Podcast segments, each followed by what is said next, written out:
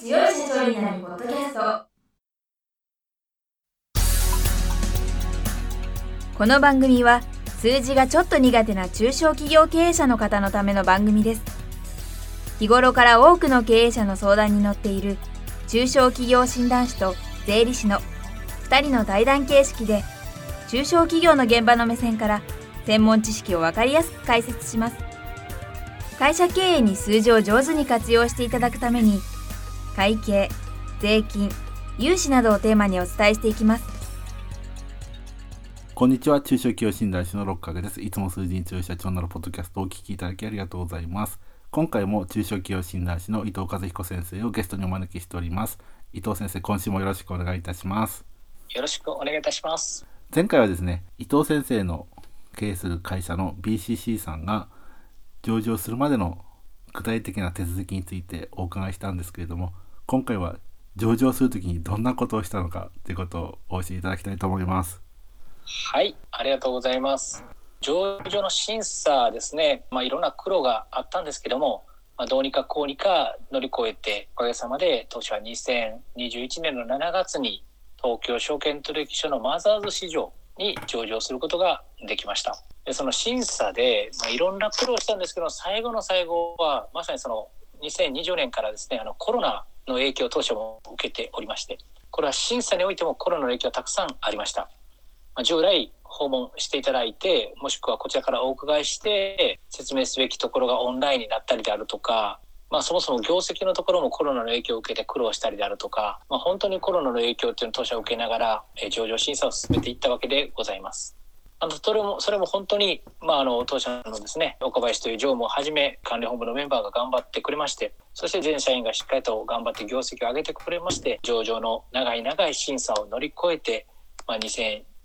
年の7月6日にございます。であの上場するときに、まあ、皆様はもしかしたら映像でご覧になられた方あるかと思うんですけども東京証券取引所でセレモニーが行われますでこのセレモニーも本来ならば大勢の方々に集まっていただいて、まあ、みんなでお祝いが実はできるんですけれどもコロナの影響があって5名だけに限定してくださいということで東証さんからご依頼を受けます。で関係者は一切呼べませんというようなことで本当に当社の、まあ、役員の中心とした IPO に関与したメンバーたち5人で、まあ、東京証券取引所にお伺いをし、7月6日には東京証券取引所の鐘を鳴らすというですね、一大セレモニーを行わせていただきました。実は東京証券取引所の鐘というのは5回鳴らすんですけども、これは五穀豊穣というものに関与しまして、5回鳴らすというのがルールになっております。それで5人なんですね。で、その1回目の鐘を私がつかせていただいたわけですけども、この瞬間っていうのは本当に感動をします。なので東京証券取引所さんに行って、まあ無事上場できたというのをですね、東証さんで見させていただいて、その後セレモニー会場で鐘を気持ちよくカーンと鳴らさせていただくことができました。はい、でここまでは非常に良かったんですけども、はい、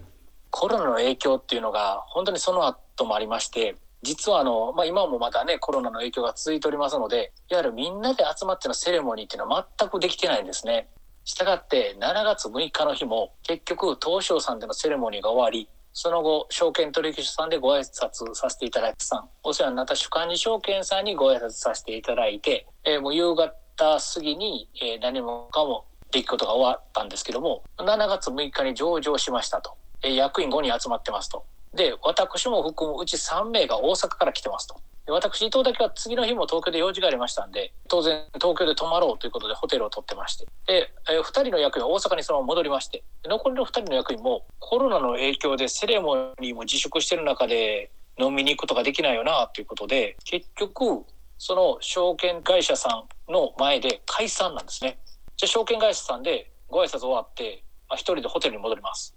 すでに夜8時を回ってました。ん？ご飯どうするんだろうと思った時に、店がもう当時開いてないんですね、8時もあると。なんで結局、上場した2021年7月6日の私の晩ご飯っていうのは、ホテルのすぐ近くにありました。あのコンビニエンスストアの中のせっかくなのでちょっとぐらい贅沢しようということでとんかつ弁当みたいな。なんで7月6日にせっかく上場してわーってあんだけセレモニーやらせていただいたのに、まあ、その日の晩ご飯はコンビニのとんかつ弁当みたいなですね、まあ、そんなところがですね、まあ、本当にあのコロナの影響を受けながら、ま、上場し、まあ、あのもちろん上場嬉しかったんですけども、ま、僕がイメージしてたセレモニーみたいなものはですね実は未だなく、えー、と上場から過ごしてるっていうのが現状でございます。そうですね。ちょっと残念でしたね。早いうちにですね本当のなんて言いますかセレモニーやりたいですねそうなんです。本当にまだ全社員集めてってことが当初まだできておりませんので、まあ、一日も早く全社員集めてお祝いができるようになりたいなっていうのは心の底から思っております。ところで、あの、鐘を鳴らすタイミングっていうのは、市場が開く前なんですかあれは？あれはですね、無事市場が開いて、上場し BCC 株式会社の株式の取引が始まってから鳴らします。わかりました。ですのでもう上場した後にですね鳴らさせていただくっていうのがそれになっております。わかりました。ただ上場した日には株価がつかなかったんですよね。そうなんです。ありがたいことなんですけども、当社が上場したタイミングも良かったんです。2021年の7月というのはまだまだ株価も好調だったというのと、あとはあの上場した会社がその日は当社だけでございました。まあ、そういう意味では需給の関係もありまして、非常に人気の株にはなりまして、まあ、その日には株価が使わずですね、まあ、翌日に、え、当時の公募価格の3倍近い価格で初値がついたということで、ま、本当に良きスタートが切れたなというふうには考えております。公開価格というのはどういうふうに決まるんですか？はい。この公開価格というのは、まあ、すでに上場していらっしゃる会社さんで当社の事業によく似た会社さんとの比較で決まります。なので、まあ、当社の類似会社というんですけども、まあ、類似した会社ですでに上場している会社は、まあ、当然上場してますので株価もついておりますしどれぐらいの利益かも出ています。それと比較をさせていただいてじゃあ BCC さんだったら今の利益だと大部下になりますよねっていうようなことを類似会社をいくつか選定を証券会社さんとさせていただいて、まあ、その類似会社の株価を参考に公開価格株価を決めていくというそういったスケジュールそういった作業になっていきます。確か1300円が公開価格で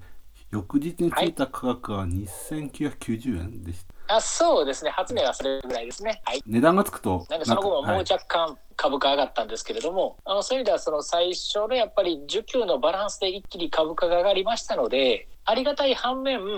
あくまでも公開価格は1300円ですので、当時我々がこれぐらいが適正なんじゃないかっていうようなことを証券さんと話し合わせていただいて考えると、上がりすぎたなっていうふうには思ってたりはします。あの、私も本当これわからないで聞くんですけれども、株式上場した後って資本金は増えるんですか？要は新株発行するっていうことなんですか？はい、上場時にですね、新株を発行させていただくことが多ございますので、ほとんどの会社は上場時に新株を発行するというようなことと、あとは既存の株主から株を売り出していただくっていう売り出しと、その両方があります。ですので、一般的にはですね、少なくとも新株発行をさせていただいて、まあ、いわゆる市場の方々からお金を入れていただきますので、資本金は増えることになります。まあ、当社も新株発行によりましてですね、きますと約3億の調達をしております。ある意味、経営は楽になったっていう感じですよね。まあ、正直やはり資金に関しては調達による資金もそうですけれども金融機関様からのご評価というのは非常に高くなりますので、まあ、非常に経営に関してはやりやすくなったなというふうには思っております。株式による払い込みって配当は出さなきゃいけないけど返済期限がないしそれから上場したっていうことで銀行からも評価も上がるしある意味大変な面もあるけれども資金調達はやりやすくなるのかなっていう面ではそんな感じなんですね。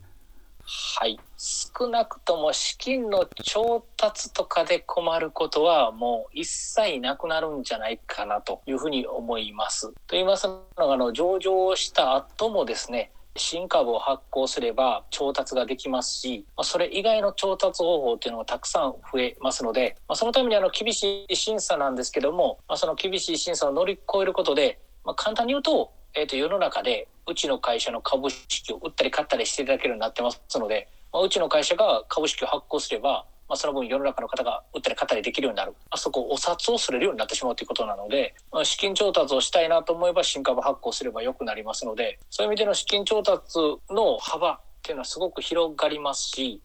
だからこそ非常に厳しい審査があるんだろうなっていうふうにも思っていまして、まあ、そういった厳しい審査を乗り越えるがゆえにですね、まあ、今までとはもう全く違った次元の額の資金調達っていうのが大勢の方々からできるようになるというのが、やはり上場の一番大きなメリットかなというふうに思います。あと、あの、私これですね、ドトールコーヒー創業者の鳥羽さんから聞いたんですけど、まあそんなに難しい話じゃないんですけれども、従業員さんが上場会社の従業員にしてあげたいんだっていうのが鳥羽さんのなんか思いだったらしいんですけれども、単純に言えば従業員の方のモチベーションも高まりますよねってことなんですけれども、伊藤さんだけじゃなくて従業員さんもモチベーション高くなってますよね。いやもうそれはおっしゃる通りですね。で、いくつか良かったなと思うことがありまして、ちょっと従業員の皆全員がモチベーション上がってるかどうかっていうと、それは正直わからないところはございますが、まあ、少なくとも上場したことで皆喜んでもくれていますし、上場会社の一員であるということに誇りも持ってくれています。で、やはりその会社の制度もですね、上場審査でたくさん整えていきますので、まあ、少なくとも安心して働ける会社にはなったかなというふうに思っております。まあ、例えば労働時間の管理というものも今上場審査で非常に厳しいございます。あの労働基準法を守る、これは当たり前ですけども、それ以上のものをですね、上場審査で求められます。そういったことをやっていくというのは、まあ、会社にとっては大変ですけども、まあ、従業員にとってはやはり安心して働ける会社になるということかと思います。なので、あの上場して、もうモチベーションももちろんなんですけども、まあ、長く安心して働ける会社になったというのは、これは従業員の皆にとっても良かったことなんじゃないかなというふうには考えております。わかりました。じゃあ今回は上場したタイミングについて伊藤先生がどんな感じだったかっていうこととそれから上場のメリットについてお伺いいたしましたで時間になってしまいましたので今回はここまでそっとさせていただきたいと思います。伊藤先生今週はありがとうございました。ありがとうございました。今回の対談はいかがでしたでしょうか？この番組では公開質問を募集中です。2人のキャスターに回答してほしいという質問はこの番組の配信ブログの専用フォームで受付しています。ぜひお寄せくださいまたご意見ご感想も同様に専用フォームでお受けしております。配信ブログは検索エンジンで数字に強い社長と検索し最初に出てくるブログです。それでは次回もどうぞお楽しみに。